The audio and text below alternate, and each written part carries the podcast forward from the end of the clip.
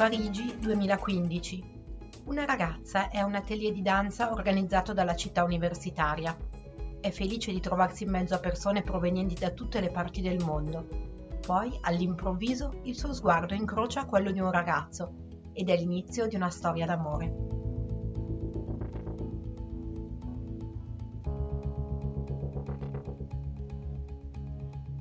Io sono Giuliana Arena e questo è Sconfinate, Storie di altri mondi, il podcast di Expat Click.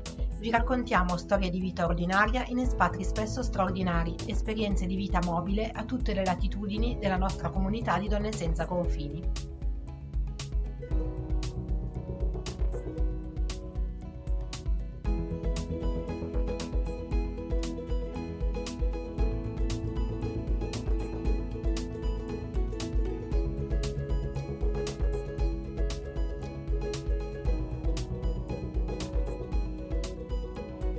Chiara si trasferisce a Parigi a 25 anni con un contratto di ricerca.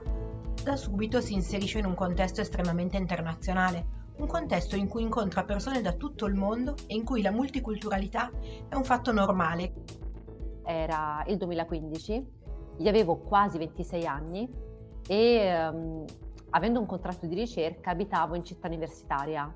Era un residence che era fatto apposta per studenti, ricercatori, postdoc e quant'altro uh, essendo un ambiente estremamente internazionale, capitava sì di incontrare tanti italiani, tanti francesi, ma soprattutto tante persone provenienti da moltissime parti del mondo. Una sera, all'atelier di danza che frequenta, conosce un ragazzo nigerino che la colpisce. Erano degli atelier di danza che la città universitaria organizzava puntualmente quasi ogni settimana erano aperti a tutti, quindi uh, ok, io avevo fatto danza, danza, per tanti anni, quindi avevo questo interesse per la danza. Eh, molte altre persone venivano soltanto per curiosità, per, uh, per provare, e tra questi c'era un, uh, un, ragazzo più o meno mio coetaneo, aveva due anni in meno rispetto a me, che proveniva dal Niger. Bah, sarà stato un po' l'attrazione fisica, un po' il modo di fare molto affabile, insomma, ci fu qualcosa che mi colpì quella sera la cosa si ferma lì. Poi i due ragazzi si incontrano altre volte nel contesto della vita universitaria parigina, finché qualcosa cambia. E ci fu, mi ricordo, eh, se non sbaglio, verso fine maggio, una grandissima festa con, uh, con balli, discoteca, insomma, una cosa per i giovani che venne organizzata nel Salone delle Feste um, alla Spia Universitaire e, e, questo ragazzo era, era di nuovo lì però rispetto ad altre volte ci trovammo a ballare insieme un po' più a lungo, a, uh, a chiacchierare un po' di più. Poi tra una cosa e l'altra mi ricordo che ci scambiamo, mi sembra, non subito il numero di telefono, ma il contatto Facebook. E quindi, come, mh, mhmm, come spesso succede in qualsiasi inizio di una storia d'amore, piano piano poi l'interesse va crescendo, c'è il primo appuntamento, il primo bacio, le prime uscite, quindi sì, fondamentalmente da lì eh, ho iniziato la prima, la prima vera storia con una coppia mista e poi il resto pian piano è diventato storia appunto. La storia d'amore dura due anni e mezzo, le intenzioni sono serie. Chiara e il suo ragazzo non si recano spesso in Italia, ma lei percepisce subito la differenza nel modo di concepire una coppia multiculturale tra il suo paese d'origine e quello di accoglienza. Perché qui, come sai, c'è una comunità, per esempio, magrebina molto densa, anche le, tutte le comunità sudafricane, centroafricane sono, sono tantissime qui e uh, le coppie miste sono una realtà uh, molto comune.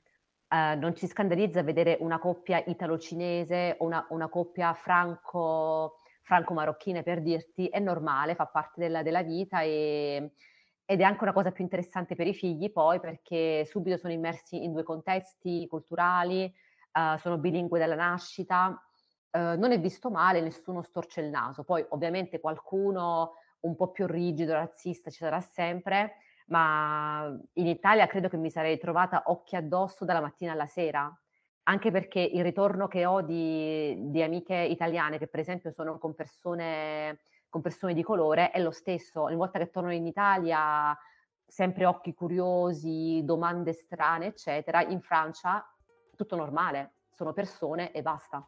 Le differenze culturali sono per Chiara una ricchezza. Sono rimasta molto colpita dal, soprattutto dalla musica, perché lì è molto diffuso uno stile che si chiama blues tuareg, perché appunto una delle etnie che sono presenti nel territorio sono appunto i tuareg e che ha delle sonorità veramente particolari, molto accattivanti, quindi mi sono appassionata al genere. Pian piano ho imparato ad apprezzare tutte le differenze legate alla lingua, ai costumi, al modo di vestire ed è stato un arricchimento notevole, quindi al di là di come è finita, perché poi è finita abbastanza male, purtroppo, io comunque conservo il ricordo di questa esperienza. Chiara e il suo ragazzo hanno molti amici in comune.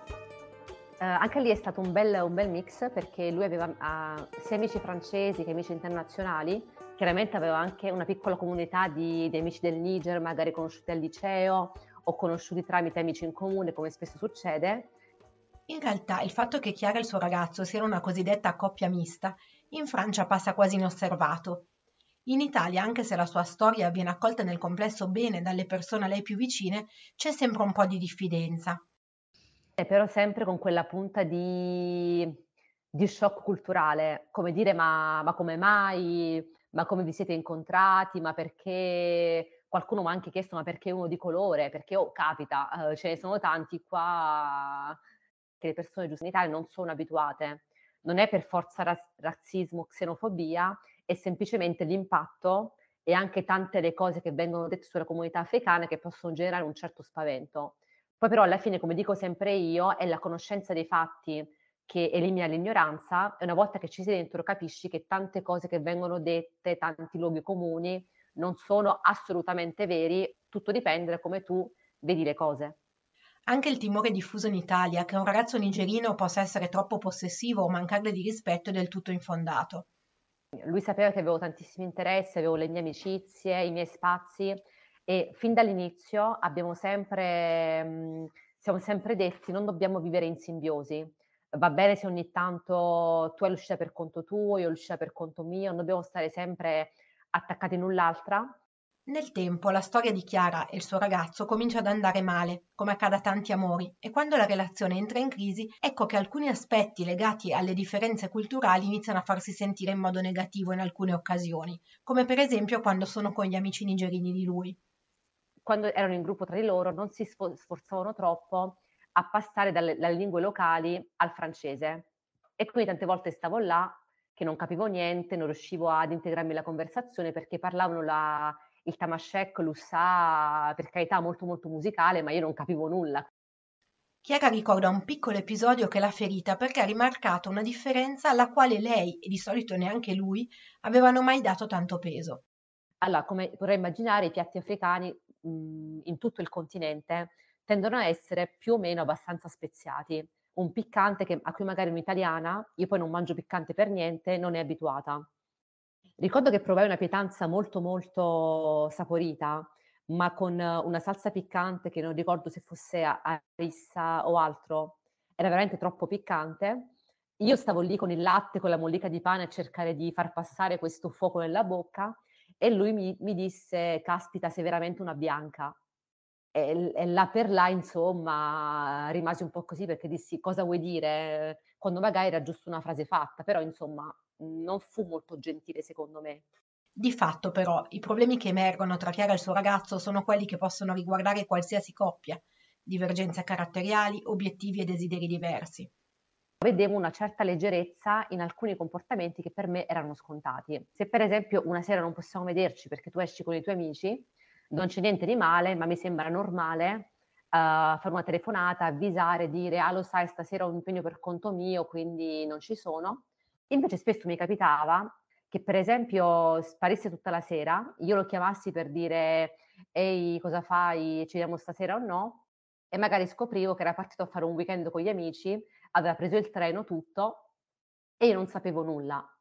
Stessa cosa, mh, non ero presente alla sua, mhmm, alla sua festa di, di master perché eh, era ancora studente quando era lì um, e non c'è stato verso di partecipare perché non sapevo nulla, solo che quando ne parlavamo lui mi diceva ma cosa c'è di strano, cosa vuoi che faccia? Cioè, per me questo non era essere possessive, soltanto essere parte della vita dell'altro e quindi capire uh, quale fosse la tua posizione rispetto ai miei impegni, rispetto a me, eccetera. Invece per tutto il tempo anche all'inizio, quando la crisi non era ancora lanciata, io non riuscivo proprio a decifrare questo modo di comportarsi, ma sembrava tutto normale per lui, molto molto strano. Però ecco, è andata così, evidentemente non era la persona giusta, caratterialmente forse non eravamo completamente compatibili e ancora oggi mi chiedo se non fosse semplicemente un fatto di età, perché comunque eravamo abbastanza giovani, io 26 e lui 24, o, o se fosse veramente una, um, il fatto di essere in due fasi di vita troppo diverse il rapporto entra definitivamente in crisi quando lui le chiede di andare a convivere, ma lei non si sente pronta. Perché in realtà uh, lui dopo, dopo stento un anno di, di, frequentazione mi chiese se volevamo convivere. Solo che, uh, ti ripeto, eravamo mh, abbastanza giovani all'epoca, io a livello lavorativo sì avevo un contratto, ma non mi sentivo ancora abbastanza indipendente dal punto di vista economico personale. Sentivo il bisogno, dopo essere stata in residence per due anni, di avere per un po' di tempo un appartamento tutto mio, creare una mia indipendenza e poi eventualmente andare a convivere. Questa cosa lui non l'ha presa molto bene perché uh, la interpretò per, te- per, lung- per, tantissimo tempo come una, un'assenza di, di fiducia nei miei confronti, quando invece era semplicemente una questione di tempo, una questione di essere pronti e penso che se la legò al dito per tutto il resto della relazione, perché da lì poi pian piano stettiamo insieme ancora un anno e mezzo, ma le cose cominciano a diventare sempre più fredde, sempre meno spontanee. Quindi secondo me questa, questo mio rifiuto della convivenza non, non gli è mai andata giù.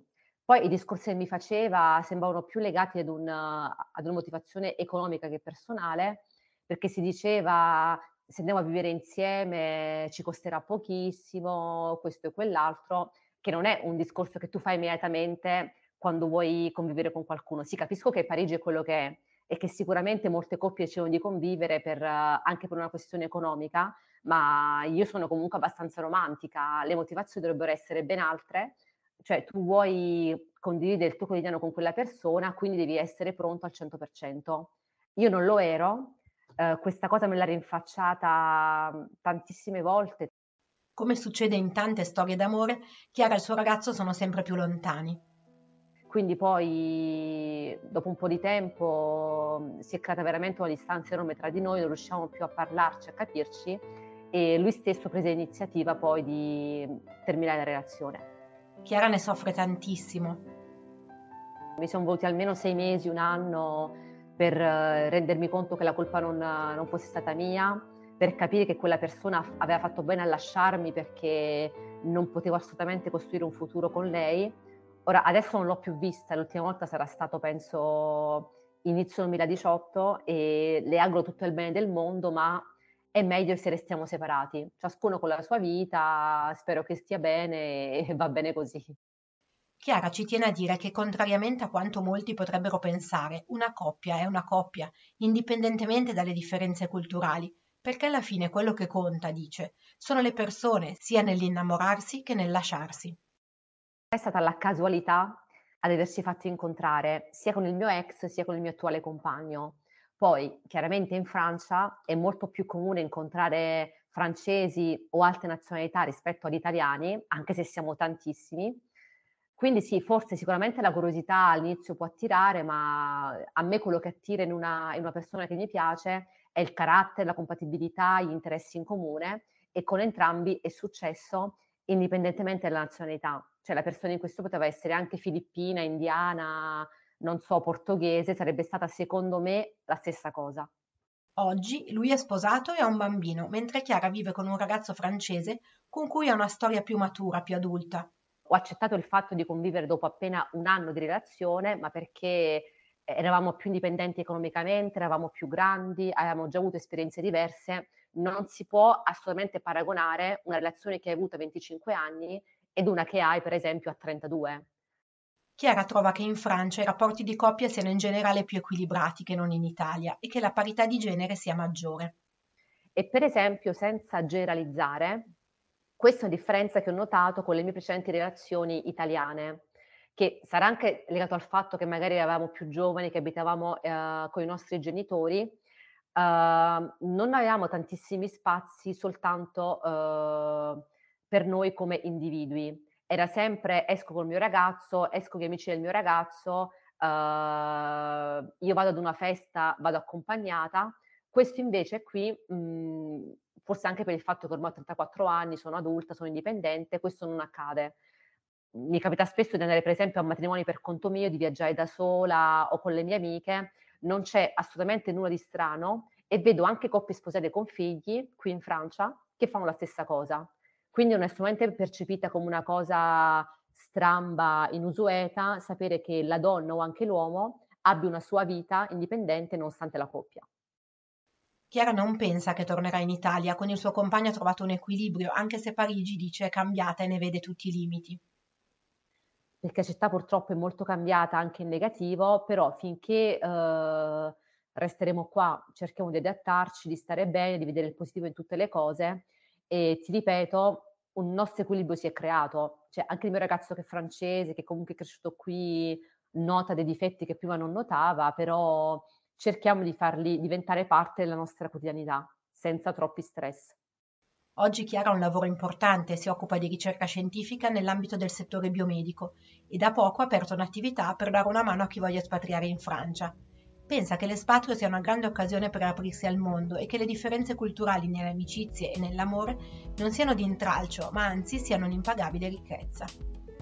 Io penso fondamentalmente che se c'è rispetto reciproco e soprattutto il dialogo, la coppia funziona. Poi sì, chiaramente le differenze culturali possono sempre andare a cozzare ogni tanto, ma si risolvono parlando.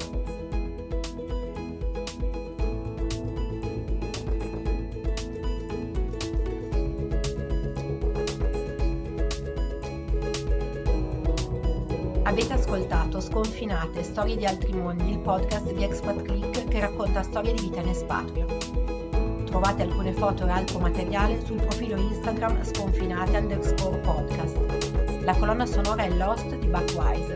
Se vi è piaciuta la puntata mettete 5 stelline, in questo modo sosterrete questo progetto. Se volete scriverci, magari per raccontarci la vostra storia di espatrio, potete mandare una mail a podcast-expatclick.com.